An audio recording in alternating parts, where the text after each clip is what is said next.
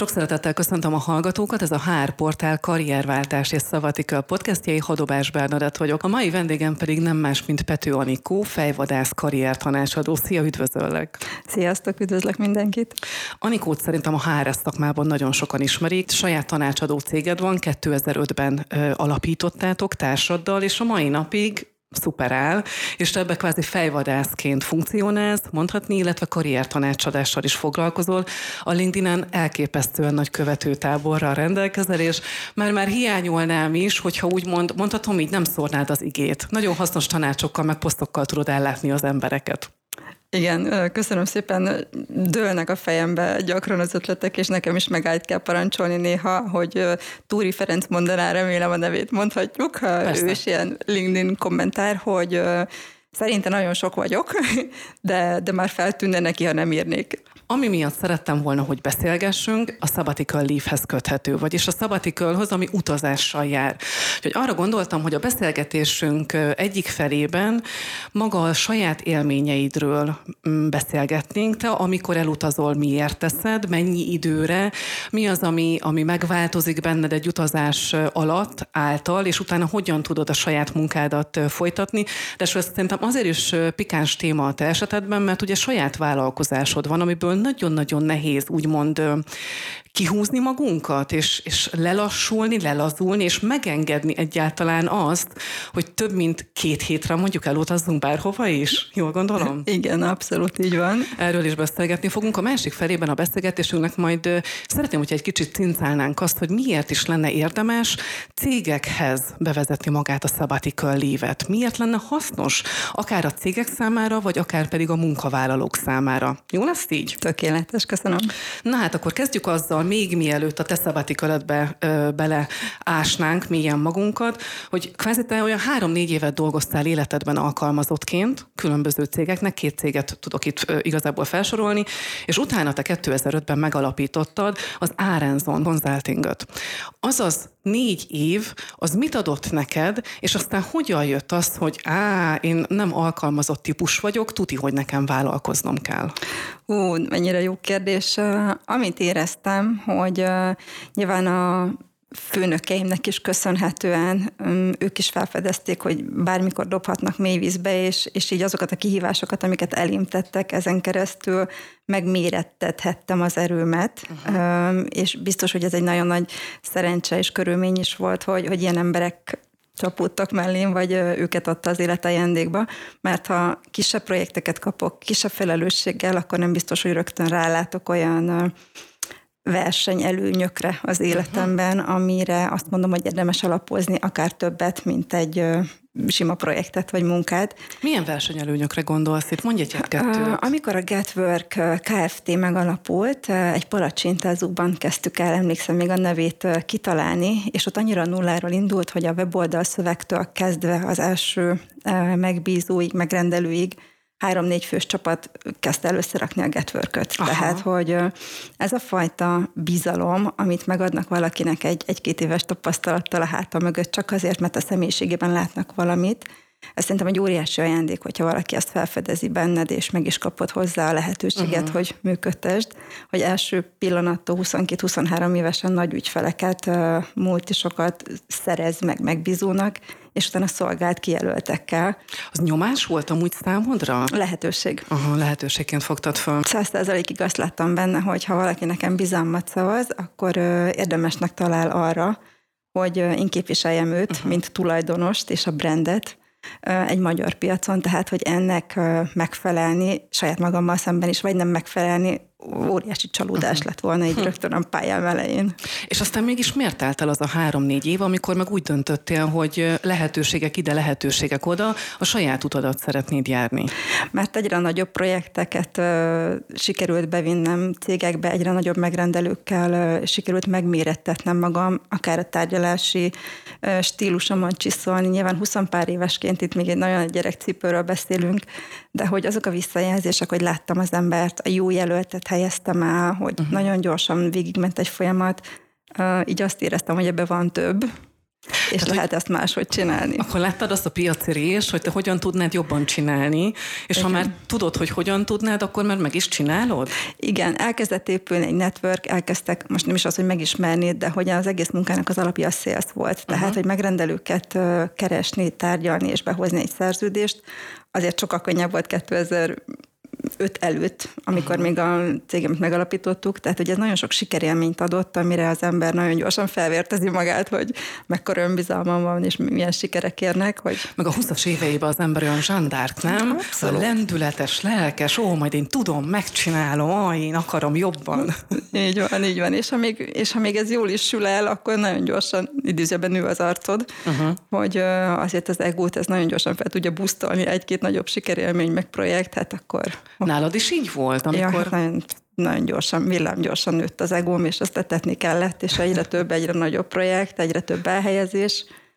És nyilván az akkori magánéleti párommal találtuk ki, hogy akkor az Árenzont uh-huh. alapítsuk meg. Mi egy párkapcsolatban éltünk. Értem és így azért viszonylag könnyebb volt napi 24 órát együtt dolgozni. De mondjuk annak van egy nehézsége is azért azt gondolom. Tehát, hogy, hogy nem csak a munkán kívül, hanem még a munkában is együtt lenni, ráadásul vállalkozóként, még az is egy pikantérja ebbe szerintem. Tehát ennek mondjuk mi volt a nehézsége, de mi volt mondjuk a szépsége? Szerintem a szépsége az volt, hogy este nyolckor találtuk ki, hogy ö, merre tovább, milyen cégek lehetnek érdekesek, milyen beruházások jönnek, hogy jövő héten az X egyetemen állásbörze kiállítás, és ott kiállít egy cég, és menjünk oda, akkor ezt meg tudtuk beszélni, meg uh-huh. tudtuk tervezni. Nagyon sok spontán dolgot azonnal lehetett kivitelezni, nem kellett egyeztetni, nem volt egy demagóg folyamat és nyilván egy kapcsolatban, hogyha jó a kapcsolat, ez nem feltétlenül hátrány, hogyha sokat uh-huh. vannak együtt, de neki voltam úgy mellette egy főállása, tehát, hogy napi 8-10 órát nem egy irodában töltöttük az elején.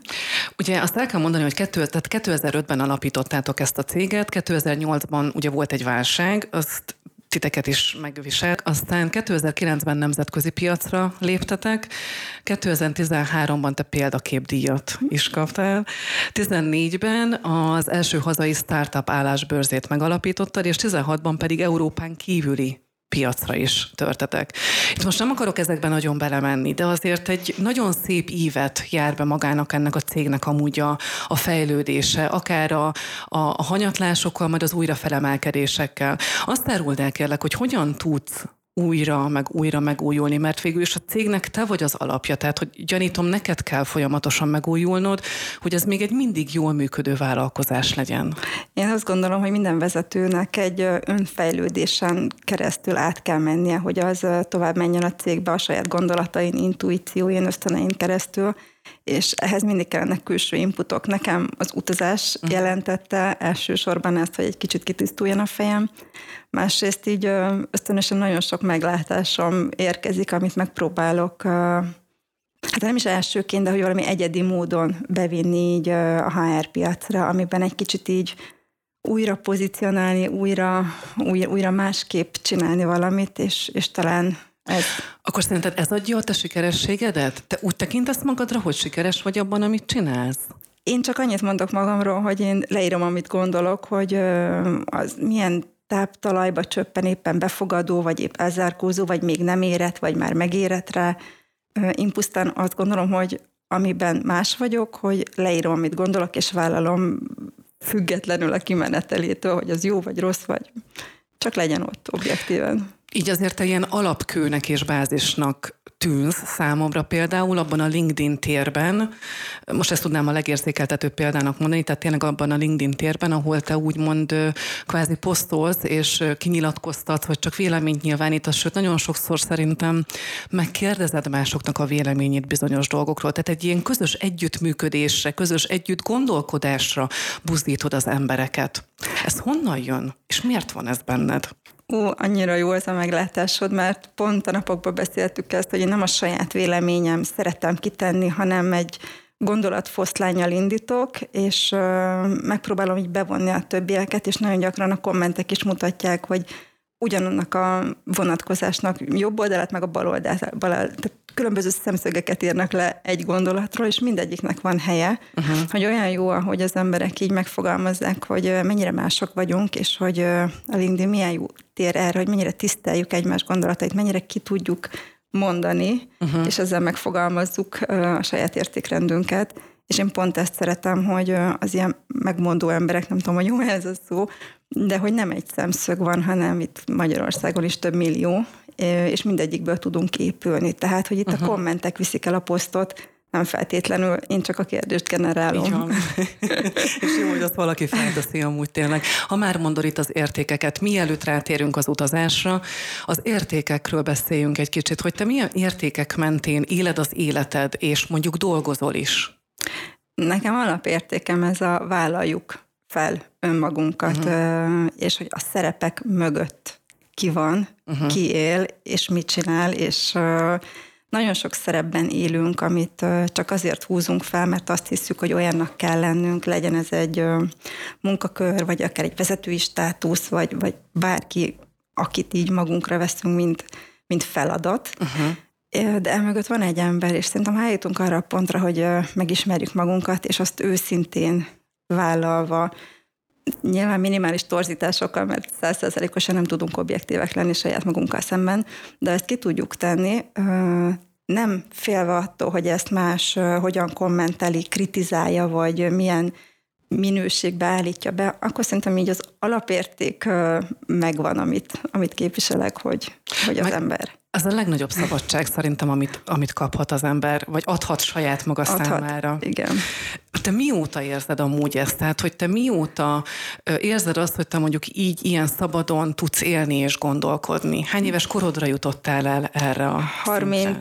5-6-7. Aha. Nagyon-nagyon sok idő kellett. Én nagyon sokáig játszottam a uh, business girl a business woman mert hogy én vagyok a vállalkozó, és nekem ilyennek vagy olyannak kell lennem. Uh, nekem határozottnak, egyenesnek, uh, nem nőiesnek. Tehát, hogy én felvettem egy szerepet, Pont azért, mert férfiakkal tárgyaltam, én mindig nadrág kosztümben mentem, én a szoknyákat nem is szerettem.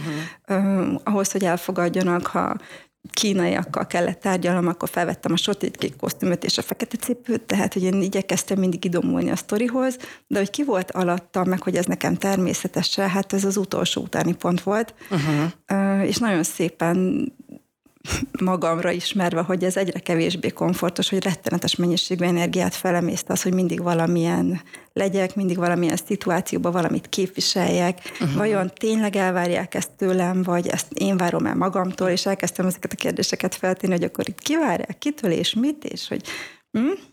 aztán így szép lassan elkezdett lebomlani, hogy mindenki hm. attól jár a legjobban, és akkor leszünk hatékonyak és eredményesek, ha Vállaljuk önmagunkat, megmutatjuk Igen. és vállaljuk önmagunkat. És amikor mondod, ez a 35-36 éves voltál, amikor ez a felismerés úgy elért téged, akkor is épp egy utazáson vettél részt, vagy egy utazásra mentél el? Igen, azokban az években ott két-három nagyobb utazásom volt, uh-huh. de nagyon megremegett bennem ez, a, ez az állandó szerep, állandó Hát a kintlét miatt, ugye nyilván a tárgyalások meg minden miatt ez a megfelelési uh-huh. inger, hogy, hogy mindig szerepben kell lenni, és amikor mentem, egy picit ebből a szerepből menekültem, tehát, hogy pont arra jöttem rá, amikor nem itthon, és nem dolgozva, csak voltam, uh-huh. hogy így a kontroll nélkül, és ez nem mások kontrollja volt, hanem a saját kontrollom. Uh-huh. Ki vagyok én ez alatt, amikor leteszem ezt, a, ezt az arcot, meg uh-huh. ezt a munkát. És ki vagy te? Az most egy magas labda volt, és muszáj kérdeznem, hogy ki vagy te, Pető Anikó? Én egy nagyon szabad embernek élem meg magam, pont így a kötöttségeim nélkül, vagy igyekszem ha valami ilyesmit meglátok, akkor elmenekülni előle. Uh-huh. Tehát, hogy amikor megéltem azt a szabadságot, hogy mennyire jó így tényleg kontroll meg minden nélkül csak létezni. Nyilván vannak az ember életében kötöttségek, de hát Persze. az kell, ezek ilyen kis milestone amik így jönnek, mennek, de de hogy mindenki, mindenki szabad alapvetően, és ezeket a korlátokat azért az esetek nagy részében mi rakjuk oda be, mi húzzuk fel a zsilipet, mi csukjuk be az ajtót, és senki nem mondja, hogy nincs kiút. Hogy nem. És Téged erre az utazások világítottak rá? Beszéljünk itt arról, hogy konkrétan kiemelnék egy utazást, jó, amiről beszéljünk, és hogy az által adjunk akár tanácsot, vagy bármi muníciót azoknak, akik most ezt az adást hallgatják. Ugye neked ilyen 15-16 környékén volt egy kiégésed, akkor elutaztál több hétre, és ott történt egy olyan változás az életedben, aminek most pozitív hozadékát is tapasztalod, mondhatjuk így is. Na mesélj erről egy kicsit, hogy mi történt ott 15-16-ban? Mivel járt ez a kiégés, és hova utaztál el akkor? 15-16-ban Nepálban voltam, Nepál, India, és ott hát a kiégés során így nagyon megtapasztaltam azt, hogy hiába vesz körül minket, akkor azért sikeresen ment a cég, rengeteg meghívás, konferencia, ez a jelenlét kirakat, hogy azért alapvetően nem éltem párkapcsolatba, nagyon sok minőségi barátom volt, de hogy azt tapasztaltam meg, hogy milyen egyedül lenni ez a nettó egyedül uh-huh. nihil, és hogy mindeközben milyen kétértelmű ez az egyedül lét, mert hogy fizikailag egyedül vagy, ugyanakkor meg az egész világ veled van, és csak rajtad múlik, hogy kihez kapcsolódsz, hogy ez milyen ambivalens, igen, nagyon, igen, ambivalens, és hogy kiteszed a lábad, hogy Úristen Jézusom, hogy egyedül születünk és egyedül halunk meg, hogy ez mennyire igaz, hogy mindig magadra vagy utalva, hiába vesznek körül egy, tényleg egy szociális háló erősen, ugyanakkor még mégsem, mert ha kinyitod a szádat és megtanulsz kérni, megtanulsz kommunikálni, megtanulod az igényeidet minőségileg megfogalmazni, akkor meg nincs vége a világnak. Így tehát... Ezzel nagyon egyet tudok, hogy tényleg érteni én is. Beszéltük már itt adáson kívül, de hogy mennyire hasonlóan egy rugóra jár az agyunk ilyen témák terén is. És ugye tényleg ott mondod most ezt a kiégést, hogy azért azt tudni kell, hogy ott már te 15 éve HR-rel foglalkoztál.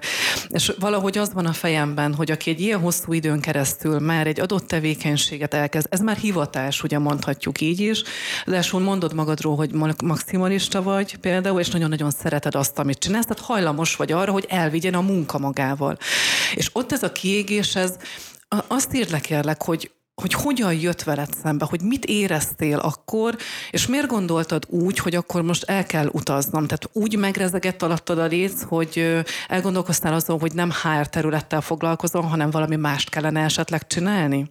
Én uh, ott két-három éven keresztül emlékszem, hogy a tulajdonos társamnak többször felvetettem, és hál' Istennek ő ebben erős volt, hogy adjuk el a céget. Tehát, hogy én ah, eljutottam uh-huh. arra a szintre így uh, lelkileg, de nyilván ő egy erős, következetes szakmai partnerem, és visszahúzott a valóságba, hogy ezt nem érdemes tovább csinálni. Tehát, uh-huh. hogy uh, átalakítottuk a céget, átszerveztük, másféle munkamódszerekkel kezdtünk el dolgozni, külső szakértőket vontunk be, tehát az egész szervezeti politikán megváltozott, de valahol mégis, tehát hogy úgy megállt, tehát hogy ugyanazt kell eladni, ugyanúgy kell jelöltet keresni, és hogy ez így nem. Akkor monotonná vált, tehát ebből a mókuskerékbe csöppentél bele. És jól. nekem kell ez, a, ez az innováció, kell, hogy valamit csináljak, ami tömegeket mozgat meg, ami edukál, ami egy társadalmi vagy közösségi program, tehát hogy tök jó, és nagyon szeretem a fejvadászatot, de kell mellé egy nagyobb misszió, uh-huh. és azt elkezdtem megtalálni akár egy restartabb közösség felépítésében, eseményszervezésben, uh-huh.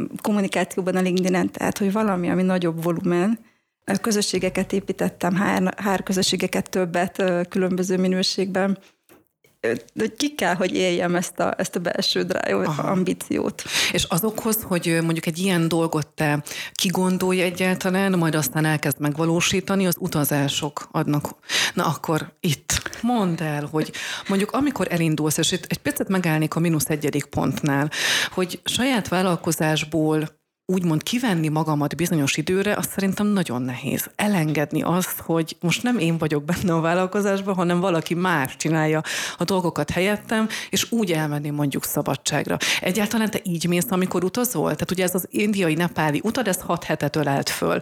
Te itt dolgoztál, vagy teljesen el tudtad engedni a munkát? Abban a szerencsés helyzetben voltam, hogy sikerült megbeszélni a tulajdonos társammal, ha mindenáron be vagyok sózva, akkor decemberben menjek, ami azért egy kicsit uh, nyugodtabb időszak a cégben, tehát ott eleve van két hét téli szünet, és hogyha bejön annyi projekt mondjuk október-novemberben, amivel felkészülünk a kivitelezésre, akkor ez 4-6 hét alatt kifut. Tehát, hmm. hogy itt a szél szempontból szerintem minden utazásnak az a titka így, mindegy, hogy vezetői vagy beosztott pozícióban, hogy mennyire tudod rátervezni arra az időszakra a munkáidat, átcsoportosítani, felkészülni, miket tudsz leadni de hát nem titok, hogy Nepában azért többször beültem olyan kávézóba, hogy végignéztem a leveleimet. Nyilván egész nap nem tudtam reagálni, meg nem is ez volt a cél, de hogy két-három naponta, ami fontos volt, tovább küldtem, nem állt meg nálam a folyamat, inkább azt éreztem, hogy ez nem teher, így is úgy is belépnék, mert szerveznem kell a programot, hanem ez egy fél órás, egy órás maximum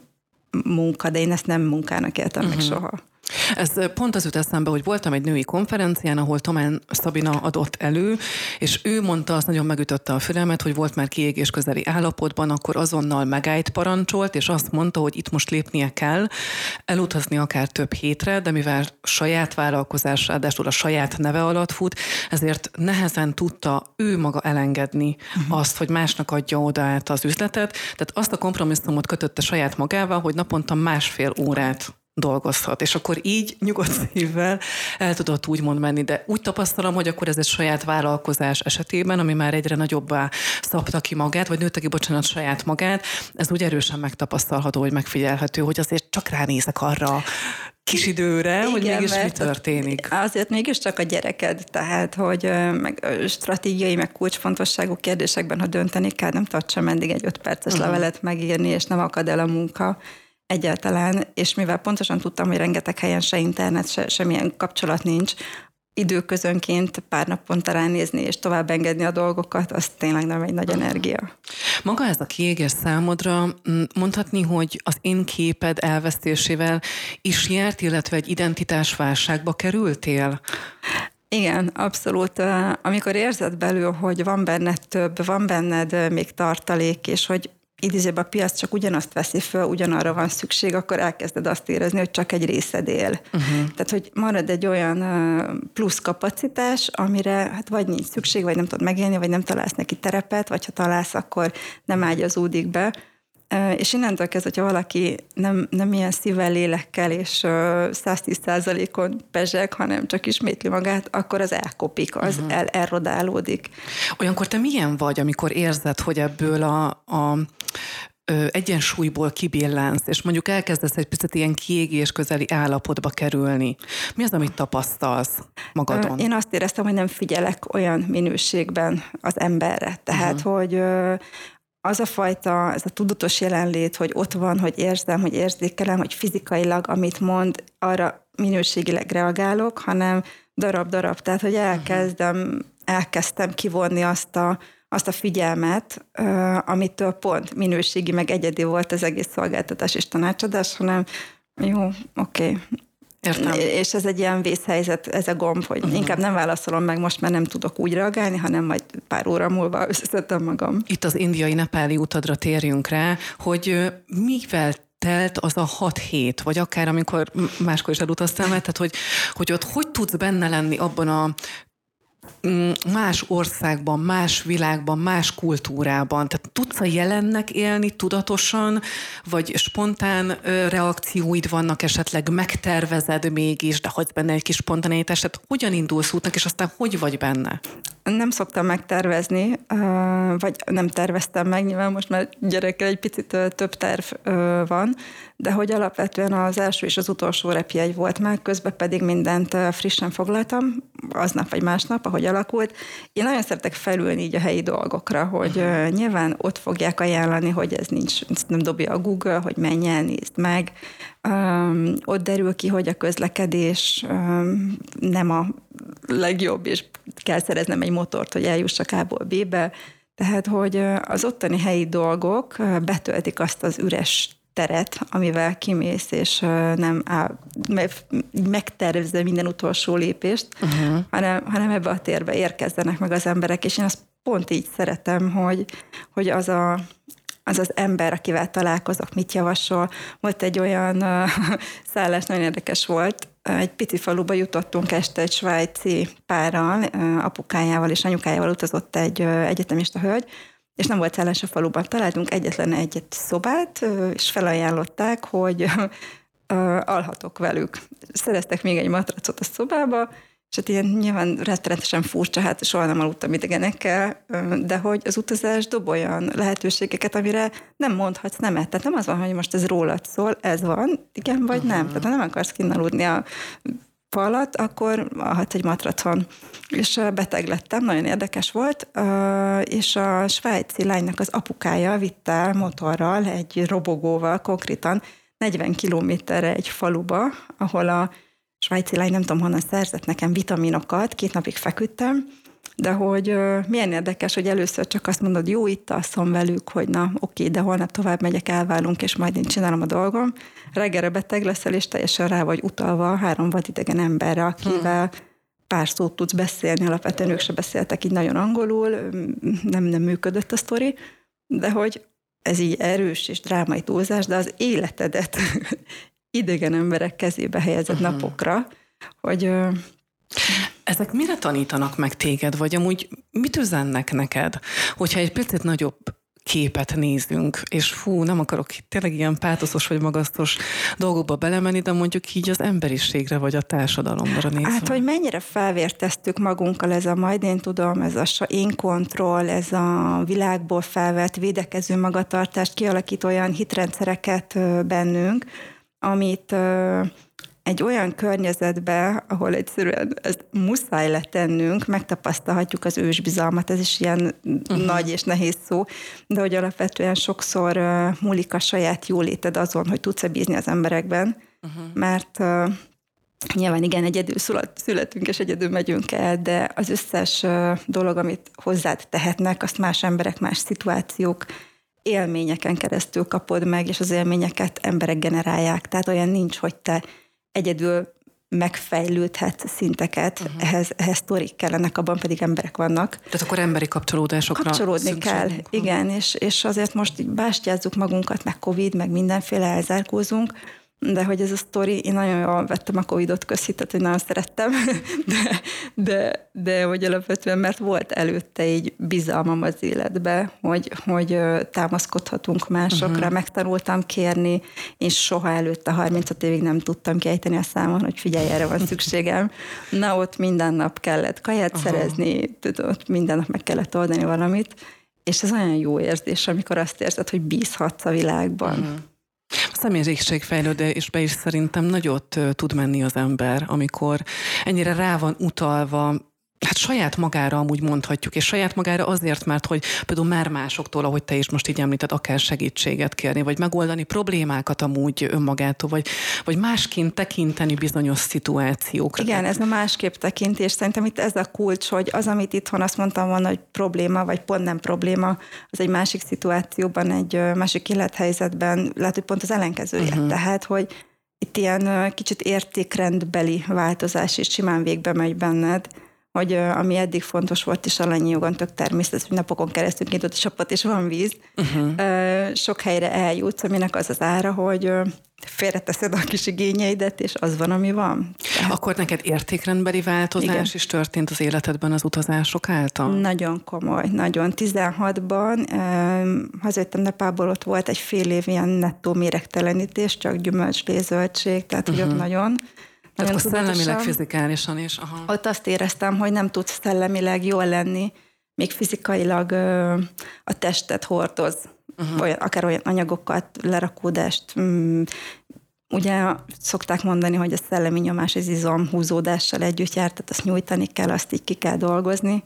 És ott az a következő egy év maximálisan arról szólt, hogy nem eszek többet feldolgozott ételt, uh-huh. csak vagy nyers, nem lettem nyers vegán, de, de nagyon sokáig, több mint tíz évig, ugye, majdnem tíz évig vega voltam, előtte kezdtem már, Uh-huh. Nagyon sok mindent hozott, és ahogy elkezded ezeket így fizikailag tisztítani, azt érzed, hogy így nő a tér. Tehát, hogy fejben is, mintha tisztulna minden. Uh-huh. És azt mondjuk, hogy tudtad ezt megtenni, megteremteni, megengedi saját magadnak, hogy mit értek ez alatt. Ugye elmentél hat hétre, akkor Indiába, Nepálba egy kiégés miatt, majd visszatértél, de neked ugyanúgy amúgy be kellett állni a munkába, és ugyanúgy folytatni kellett a munkát, mint mondjuk előtte. Tehát, hogy hogyan tudtad ezt a kettőt mondjuk összeegyeztetni? De az már más, máshogy folytatod. Más. Minden nap uh-huh. más ember vagy, ahogy megtapasztalod azt, hogy itt milyen luxusban élünk, ahhoz képest, hogy uh-huh.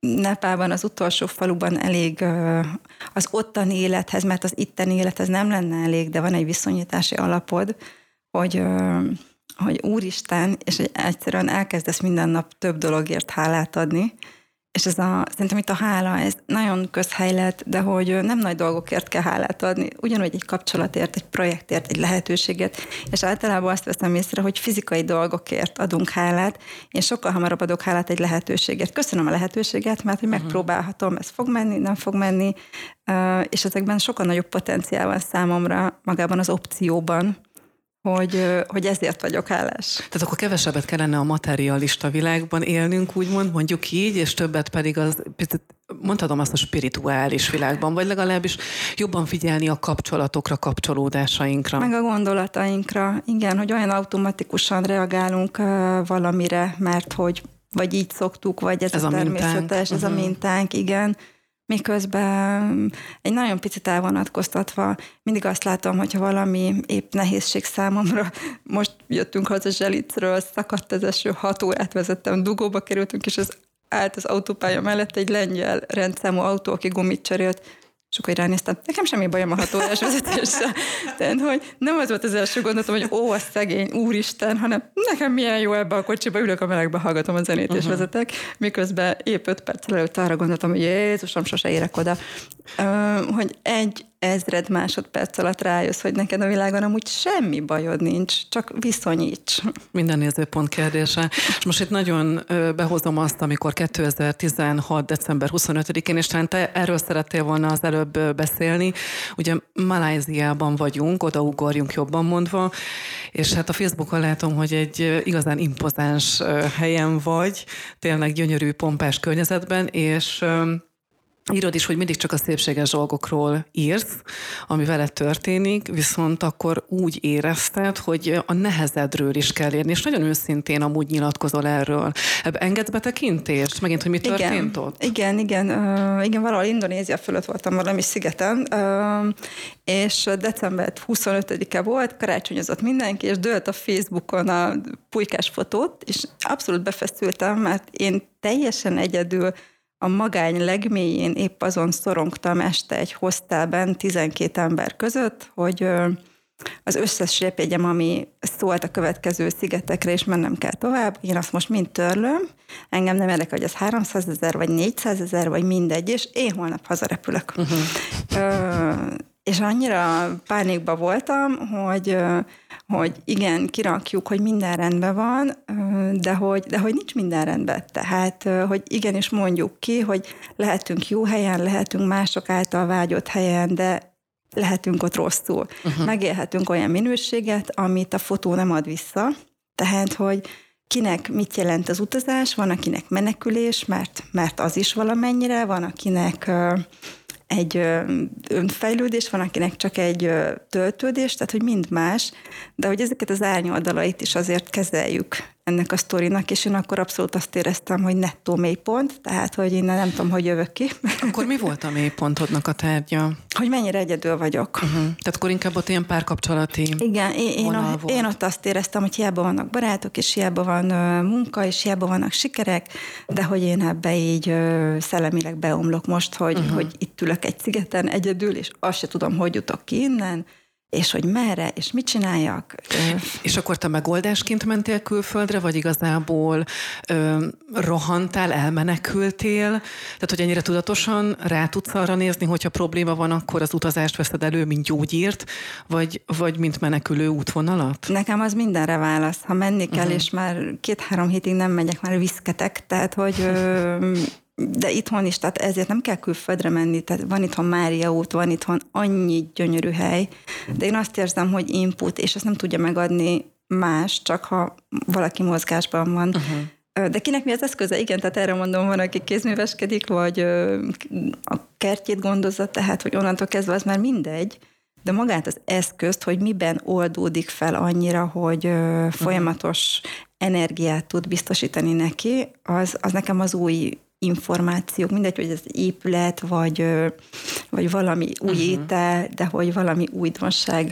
És arra nagyon kíváncsi vagyok, hogy mind a kettő útnál, tehát a, a Nepál-India, illetve itt a Indonézia, hogy végül miben oldódott ez föl? Tehát ugye kezdjük akkor a legfrissebb, vagy az aktuálisabbal, tehát Indonéziában ugye ott a párkapcsolat volt, ami éppen ö, céltalanul bolyongtál, mondhatnánk így is, hogy aztán az hogyan rendeződött? Tehát sikerült az alatt, a kint eltöltött idő alatt valahogy olyan impulzus kapnod, vagy úgy öm, rendezned a saját magad gondolatait, hogy mikor hazajöttél, akkor sikereket könyvelhettél a párkapcsolati téren? De nem lett megoldás, tehát okay. ne, nem, nem érkezett meg, nem érkezett meg a potenciális jelölt, viszont adott egy megnyugvást, uh-huh. tehát, hogy nyilván ez is rajta múlik, és az, hogy ezek a döntések mert a lehetőségek adottak, de hogy ez az én döntésem alapvetően, és hogy mindegy, hogy önkorlátozó, vagy védekező, vagy milyen mechanizmusból lépek arra az útra, hogy egyedül maradok, vagy hogy épp nem lépek párkapcsolatba, az megint egy olyan válasz, hogy, hogy ez azért tudatos valamennyire, hogy a lehetőségek ellenére sem mondtam azt, hogy uh-huh. oké, okay, akkor számomra a megoldás a kapcsolat, mert az megveszélyeztette volna azt a szabadságot, függetlenséget és minden egyebet, amivel én identifikáltam magam abban az x uh-huh. évben, hogy én a szabad ember vagyok. Ez ugyanolyan szerep, mint én a dolgozó vagyok. Értem. Én, én ott uh-huh. akkor az utazó szerepben öt évig szépen tetszelektem magamnak, nagyon komfortos volt, és, és hogy én ebben is azt éreztem, hogy ez egy felvett működési modellem akkor, ami, ami a jót szolgálja, és nagyon sok pluszt hoz, de, de hogy ennek a kimenete nem az volt, hogy kapcsolatra van szükségem, hanem... Értem, aztán tudtad a fejedben rendezni ezeket Igen. a dolgokat, és aztán ezzel együtt tovább tehát ebben segített ott az utazás. És azt, hogyha visszaugrunk az India Nepára, ugye ott kiégés volt, és hogy ott elmesélted, hogy azon is gondolkoztál, hogy a céget eladod, vagy hogy el kellene adni. Hogy ott aztán az utazás által milyen megoldás született benned, hogy mondjuk meg is tudtál újulni, és a mai napig van a fejvadász cég. Igen, igen, igen. Ott nekem nagyon, nagyon komoly menekülési ingerem volt, mert egyrészt jött egy input, hogy milyen jó szabadnak lenni, és hogy mhm. milyen jó lenne cég nélkül és minden nélkül csak itt járni a világot és a jövő héten Argentinában menni, meg Patagóniában, meg Madagaszkára, és így dőltek az ötletek, de hogy alapvetően azért azt be kellett látni, hogy ezt a cégnek köszönhetem, hogy én elmehettem. Uh-huh. A cégnek, a csapatnak, a tulajdonos társamnak, a lehetőségeknek, a megrendelőknek, tehát, hogy ennélkül a cég nélkül lehetnek idáim, hogy hova menjek, de nem. Ez uh-huh. a kettő összefügg. Tehát, hogy annál többet kell beletenni ebbe a sztoriba, és abban már lehet kivenni, de amíg nem teszünk valamibe energiát, addig ne várjuk el, hogy, hogy abból minőségileg kivehessünk, és uh-huh. ezt sikerült összekapcsolni, hogy nyilván hoz az élet majd olyan lehetőségeket, majd, hogy mindig tudjak utazni, uh-huh. de ehhez időszakonként azt akár a 100 vagy 110 százalékot bele kell tenni, hogy utána az lemehessen akár 10-20 százalékra még uh-huh. nem vagyok, vagyunk. Azon morfondírozok, hogy milyen jó, hogy egy karrier tanácsadóval beszélgetek, mert hogy akkor tudsz tanácsot adni. Tényleg. Azoknak, akik talán azon morfondíroznak, hogy hogy valamit szeretnének változtatni az életükön, életükben, másként rátekinteni, valamiben megoldást szeretnének eszközölni, és mondjuk azon gondolkodnak el, hogy esetleg elutazzanak, hogy a saját élményeid, tapasztalataid alapján te miért ajánlanád az utazást azoknak, akik egy kicsit el vannak tévejedve? Azért, mert bizonyos szituációkat nem tud befújni a szél az ablakon, csak akkor, ha nem vagyunk rá felkészülve. Tehát, hogy én még Európát is megkülönböztetem, meg Ázsiát, tehát, hogy akik nagyobb komfortra vágynak, vagy a nyelv, vagy bármi miatt inkább javaslok közelibb uh-huh. célpontokat. Aki nem nagyon akar menni Magyarországon, és rengeteg olyan túraútvonal van, amihez csak fel kell venni a hátizsákot, és végig lehet rajta sétálni több száz kilométeren. Ugyanolyan belső munka, de hogy nem vagyunk csöndben a gondolatainkkal, mert szól a zene, mert munka mhm. után autó, autóban rádiót hallgatunk, hazamegyünk, bekapcsoljuk a tévét. Tehát, hogy nekem, amit a legtöbbet adott mondjuk 6 hétben az utazás, nem volt a fülemben állandóan füles, hogy a buszokon zenét hallgassak, a csönd. Uh-huh. És ez a csönd, ami, ami beszél hozzád, ez a, amikor megnyugszol, és így a kis hullámok kisimulnak, na ezt megtapasztalni nagyon gyakran azért nem tudjuk, mert én is tök sokszor utána nyúlok a telefonnak itthon, tehát, hogy annyira adott, hogy ja, van net, gyorsan megnézem, gyorsan átfutom az e nagyon tudatosan kell repülőüzemmódba tenni 6 hét vagy 8 után a telefont, hogy akkor ezt most itt már nem. Uh-huh. És nagyon meg kell szeretni a csöndet, mintha félnénk attól, hogy csöndben legyünk, mintha félnénk attól, hogy uh, úristen, most mi lesz, hogy unatkozunk, előveszünk egy könyvet, akkor most ú, meditálunk, becsukjuk a szemünket, tehát, hogy... Uh... De amikor én lehet, hogy valahogy a családom úgy szocializál, de én tényleg mindig szerettem egy kicsit egyedül lenni, vagy csendben. Pont a napokban ö, beszélgettem az egyik egyetemi ö, barátnőmmel, és ő mondta, hogy én mindig előre megterveztem, hogy majd mikor, mikor lesz erre időm gondolkodni, és ő ezen kacagott. Én meg a mai napig nem kacagok ezen, mert hogy én tényleg így funkcionálok, hogy nekem fontos az, hogy néha a saját magammal tudjak időt Nagyon tölteni. fontos, és Igen. be kell tervezni. Tudom, hogy furán hangzik, de a naptárban minden héten Igen. nekem is vannak olyan napok, hogy három-négy óra minimum, amikor így nem ez a nem történik semmi, hanem akkor történik valami, hogy, hogy csönd. Tehát, És nagyon kell. sokan nem mernek, és szerintem is kell. kell. Tehát, hogy érdemes azt az üzenetet mondjuk itt most a hallgatóknak, hogy próbálják ki. Legalább egyszer életükben, hogy egy, egy órát, kezdik egy órácskával mondjuk, hogy csak egyedül. Van, aki azért nem tud, mert hogy mit csináljon. Tehát, hogy akkor lehet esetleg úgy kezdeni, hogy kézműveskedik, vagy gyomlál, vagy színez, ez most egyre többeknek ugye ez a kreatív uh-huh. színezés bejön, megszeretik. Tehát, hogy lehet mellette valamit csinálni, de ugye azt mondják, hogy a monoton munka pihenteti az agyat, akkor csináljon olyan monoton feladatot, ami, amibe bele tud így nyilván a flóba, igen, Mhm. uh-huh. egy kicsit, kicsit megtalálja magát. Ez is kiút. Azt szokták mondani, hogy mosogatás közben is rettenetesen jól lehet ezt csinálni, szerintem is. Uh-huh. Legózás vagy bármi, de hogy az a, az a tiszta tér valahol jelenjen meg. Mi az, ami még esetleg eszedbe jut tanácsként azoknak, akik gondolkodnak egy ilyen jellegű tisztulásban, mondjuk így az utazás Hogy, hogy ne gondolják túl, mert uh, sokan elkezdik vagy megtervezni, vagy a látnivalókat előre kilistázni, vagy tehát ugye nagyon konkrét elvárásokkal belemenni, tehát ha ez valamitől működik, én azt gondolom, hogy attól működik, hogy nyilván meg akarok nézni egy pár UNESCO örökséget, de hogy nem célja van az útnak, hanem legyen ajándék minden nap, amit hoz, legyen ajándék, ha látok egy jó kávézót, és oda beülök, legyen ajándék, hogy hozzászólhatok egy emberhez, vagy ha megszólít, akkor beszélhetek vele, vagy elkísér egy helyre, tehát ezek addig nem érkeznek meg, amíg te pontosan tudod, hogy mit akarsz, és arra mész, és, oda, és nyitva van a térkép, és nem fog hozzászólni valakit, ha a térképpel kezedben mész egyik utcából a másikba, akkor fog működni, ha, ha nyitott vagy, vagy beengeded. Hajrá, amúgy mindenkinek ilyen téren, de nem zárom le itt még a beszélgetést, hanem tényleg, ahogy ígértem az elején, és térjünk rá egy picit arra, hogy utazás sabbatical leave által céges keretek között. Csak egy ilyen kis gondolatébresztőnek, hiszen az amúgy is komfortos terep neked, gondolatébresztőnek azoknak, akik hallgatnak most bennünket, hogy te mit gondolsz arról, hogy miért van létjogosultsága az alkotói szabadságnak, a sabbatical leave-nek, úgyhogy akár pár hétre, akár több hónapra, akár fizetett fizetés nélkül, de egyáltalán miért lenne jó, hogyha a céges keretek közé beékelnénk ezt? Én mindenképp támogatom, meg a múltkor fel is tettem egy ilyet a LinkedIn-en, hogy Igen. ki hogy képzelni ezt, és ugye nyilván a vezetők válaszolták azt, hogy 10 év után egy év szabi, de hogy 38%-a azt mondta, hogy akár vagy a négy napos munkahét, vagy két-három havonta egy pár nap, már az is ö, felszabadítana egy picit a, a, a monotonitás, az elvárások, a nyomás, a kötelezettségek alól valaki agyát, mert a pihenés is, ugye nyaralást, jó, elmegyünk egy hétre, de az kevés, és hogy munkahelyi juttatásként sokkal egyszerűbb lenne beépíteni ilyen kisebb csomagokat, tehát hogy a sabbatical leave nem több hét elsőre, hanem legyen egy keret, ami felhasználható mondjuk repülőjegy vásárlásra. Uh-huh. És én simán el tudom azt képzelni, hogy akkor a kafetéria havi 40 helyett legyen 30, és akkor éves szinten mondjuk egy 120 ezer forint legyen levásárolható repülőjegy most ezekkel a 10-20-30 ezer fontos repjegyekkel.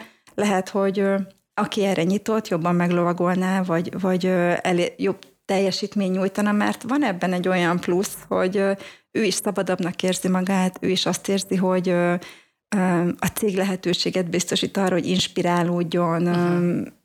küldje el nemzetközi konferenciára, és a konferencia után, ez is nagyon gyakran látjuk, hogy nincs lehetőség plusz egy-egy napra előtte, utána, tehát hogy fizikailag azért nem annyira nehéz beépíteni a céges keretekbe. Ugye azt mondják, hogy azért általában a sabbatical leave alkotói szabadságra felsővezet, közép-felső vezetői szintet szoktak elengedni, és ugye azt mondják, hogy egy ilyen pozícióban, főleg a felső vezetői szinten nagyon nehéz egyes embereket kivenni, úgymond az operációból, és aztán bizonyos időszakra is helyettesíteni. Értem, tehát hogy tudom, mindennek van mm, árnyoldala, A meg B oldala, stb. stb. De most gondoljunk el, vagy gondolkozzunk el azon, és vegyünk egy olyan állapotot, amikor mégis érdemes lenne, innen induljunk ki. Tehát van valaki, aki, aki egy olyan szakértő egy adott cégnél, egy olyan magas pozícióban van, hogy mindenképpen jó lenne megtartani, de látjuk rajta, hogy azt se tudja arccal merre van, annyira ki van mondjuk égve akár. Szerinted miért lenne ilyenkor hasznos mondjuk a cég számára, hogyha ezt az embert elküldenénk pár hétre, hónapra? Mert más szögből tudna rálátni ugyanazokra a problémákra. Mindaddig, amíg benne vagyunk valamiben, addig nem működik annyira minőségileg a helikopterjú, tehát hogy amíg indulati érzelmek kapcsolódnak egy projekthez, egy csapathoz, és nem távolabbról nézzük, ahonnan le tudjuk választani ezt a napi impulzust, uh-huh. sokkal, sokkal több dolog megérkezhetne neki is. Viszont itt ennek van egy másik része, hogy nagyon gyakran a vezetők sem akarnak szabatikára menni, mert azt érzik, hogy majd fél év alatt valaki beül a helyükre, és mi van, ha ő jobban csinálja. Hogyha lehetne egy ilyen felmérést csinálni, akkor biztos, hogy azért az eredmények között lenne olyan is, hogy van a vezetőkben félsz, hogy pótolhatóak lesznek, uh-huh hogy ennek milyen garanciája van, ha visszajönnek, hogy meg kiveszi át a csapatot, hogyan változik a hatékonyság, tehát ezt így több körből kell megvizsgálni. Nem mindig a cég az, aki nem enged. Uh-huh. Én ismerek olyan hölgyet, akit úgy engedett el a cége, fizetés nélküli szabira, fél év szabatikára pont Dél-Amerikába ment, hogy előtte teljesíteni kellett egy nagy projektet, és hogy utána alá kellett érni a két évet, hogy garantálja, hogy itt a nagy feltöltődés után nem inspirálódik át esetleg egy más céghez. És ez hmm. is egy tök jó ötlet, mert garantálta, hogy Abszolút. akkor őt nem engedte el, és idehozza vissza majd azt a feltöltődött embert. Energiát. Igen, tehát hogy meg lehet ezt jól fogni, akár ilyen kötöttségekkel uh-huh. is. Um, Mi kellene ehhez bizalom? Talán Bizalmi állapot, mármint hogy a cég és a, a munkavállalók közötti. Meg tervezés. tervezés. Tervezés. Tehát, hogy mit várok el tőle akkor, ha visszajön, hogyan néz ki a, a cégem jövője esetleg, amiben ő majd pluszt tud tenni ezzel a uh-huh. feltöltődött, kitisztult új szemlélettel tehát, hogy... Meg időben elcsípni. Most pont az jut eszem, hogy időben elcsípni, mert amit te is most felvetettél, hogy igen, aláíratnak vele mondjuk egy papírt, hogy ide jössz vissza, általában már olyan szintre elviszik az emberek ezt a kilépési vágyukat, hogy már nincs kedvük ott maradni a cégnél, hanem inkább abba gondolkodnak, hogy felmondanak, és majd lesz valami, máshova elmegyek. Tehát, hogy azt is érdemes lenne azt a pontot elcsípni, amikor, amikor szükségünk van arra, hogy egy kicsit elmenjünk és elvonuljunk. Ha befogadó lenne a HR, vagy a szakmai vezetés, vagy bárki, aki ennek a felelőse adott cégben, hogy tudjunk erről beszélni, hogy mire lenne szükségem, és mik ennek a keretei, uh-huh. akkor azon a platformon szerintem még sokszor meg lehetne állítani azt, hogy elveszítsünk szakembereket, és ott lehet mérlegelni a lehetőségeket. Az kérdés, hogy mekkora a szervezet, és mennyire van lehetőség így egyéni igények uh-huh. elbírálására, vagy milyen szint fölött tudok majd egyéni megoldásokat adni, mert ha egyiknek igen, a másiknak miért nem, vagy ki lehet ez a kiváltság. Nem tudom, hogy vannak erre poliszik cégekben, én úgy tudom, hogy nem nagyon. Itt Magyarországon én nem nagyon. Tudom, nem Tehát, nagyon. hogy HR szinten itt még van egy olyan fekete lyuk, amit könnyen lehetne versenyelőnyé formálni, Igen. hogy bizonyos cégek ezt bevezetik, mint juttatást, hogy x év után, vagy x feladat projekt után lehetőség van erre, tehát ebben azért hosszú távon Abszolút, Abszolút van volumen. potenciál, uh-huh. igen. Pont ez jut eszembe, hogy annak idején én úgy mentem el sabbatical leave három hónapra, hogy hát nem egy magyar cégnél dolgoztam, ez tényes való, de itt Magyarországon, holland cégnél amúgy, és velük nagyon nem én voltam az egyetlen és az egyedüli, mm. nagyon nyitottak voltak egy ilyen jellegű opcióra, sőt, ők mondták, hogy menjek, amennyi időre szükségem van, annyira, de hogy ők ugye szerettek volna megtartani, én viszont nagyon elvittem a végéig már ezt a mhm. kiégés dolgot, tehát végül a három hónap után kiléptem a cégtől. Csak azt akarom mindezzel elmondani, hogy ott egy borzasztó nagy nyitottság volt amúgy uh-huh. erre, és maga a vezetők, akikkel én beszéltem, nekem a feletteseim, ők is átéltek már hasonlót, tehát tudták, hogy miről van szó. Gyanítom ezért is kezelték másképpen ezt a, ezt a kérdéskört, de én azt gondolom mindig, hogy nagyon érdemes lenne amúgy elgondolkodni ezen, egy közös beszélgetést elindítani, kezdeményezni. Nyilván valami policitára persze egyértelmű kitalálni, nehéz, de talán egy közös gondolkodás elindíthat valamiféle változást. Meg az elején akár kisebb lépésekben, tehát nem biztos, hogy rögtön, hogy hol az a szint, amikor szabatikára kell menni, Van, amikor, ha tényleg elmész szabadságra, és garantáljuk, hogy nem zavarunk, tehát ez a, uh-huh. oké, okay, csak nézd meg az e-mailed minden este, vagy légy fel a telefont reggel. Mm, mm. Uh-huh. Lehet, hogy már ez is megoldás lenne, hogyha a szabadság tényleg szabadság lenne. Akár. El tudjuk ezt érni, vagy ha valaki pontosan meg tudja fogalmazni, hogy mi az igénye, mert nem biztos, hogy mindenkinek a szabatikál a válasz. Lehet, hogy ő sokkal nehezebben csatlakozna le a feladatairól, a munkáiról, és neki nem lenne elég három-négy hónap. Akkor még után követné, hogy mi történik. Így van, meglátjuk, meglátjuk, hogy mi lesz. Még záró akkordként egy utolsó kérdés, hogy most van-e veszélyben Pető Anikó, és tervez egy nagyobb utazást, ami esetleg egy személyiségbeli változással jár az életében majd, vagy sem? Most, most nyugodt vagyok, bár azt még kitűztük célnak, hogy ugye az OVI még másfél év, tehát hogy még iskola kötelezettség előtt egy-két nagyobb utat még valahol be kell szúrnia, uh-huh. még nem kérik számon, hogy hol a gyerek. Uh, és majd Ázsia, igen. Tényleg. Ázsia lesz? Igen. Hova, Nekem hova szeretnél vissza? Uh, én most nagyon nyitott vagyok valami tájföldi hosszabb uh, csavargásra is, de, de nekem Indonézia, vagy, uh-huh. vagy majd alakuljáva, akármi. Ez lenne az első hosszabb úgy gyerekkel? Uh, mentünk már így több hétre, de mindig autóval megyünk, hogy Értem. bepakolunk, és akkor majd valami történik, és majd jövünk. Uh, repültünk is már uh-huh. egyszer-kétszer ilyen pár órásakat, de azért Ázsia az Ázsia. Az most egy újabb kihívás lesz. Rendben. Nagyon szépen köszönöm, Anikó, hogy itt voltál, és ennek szerintem egy roppant jót beszélgettünk. Köszönöm szépen a meghívást. Köszönöm szépen, Pető Anikó fejvadász karriertanácsadót hallottuk.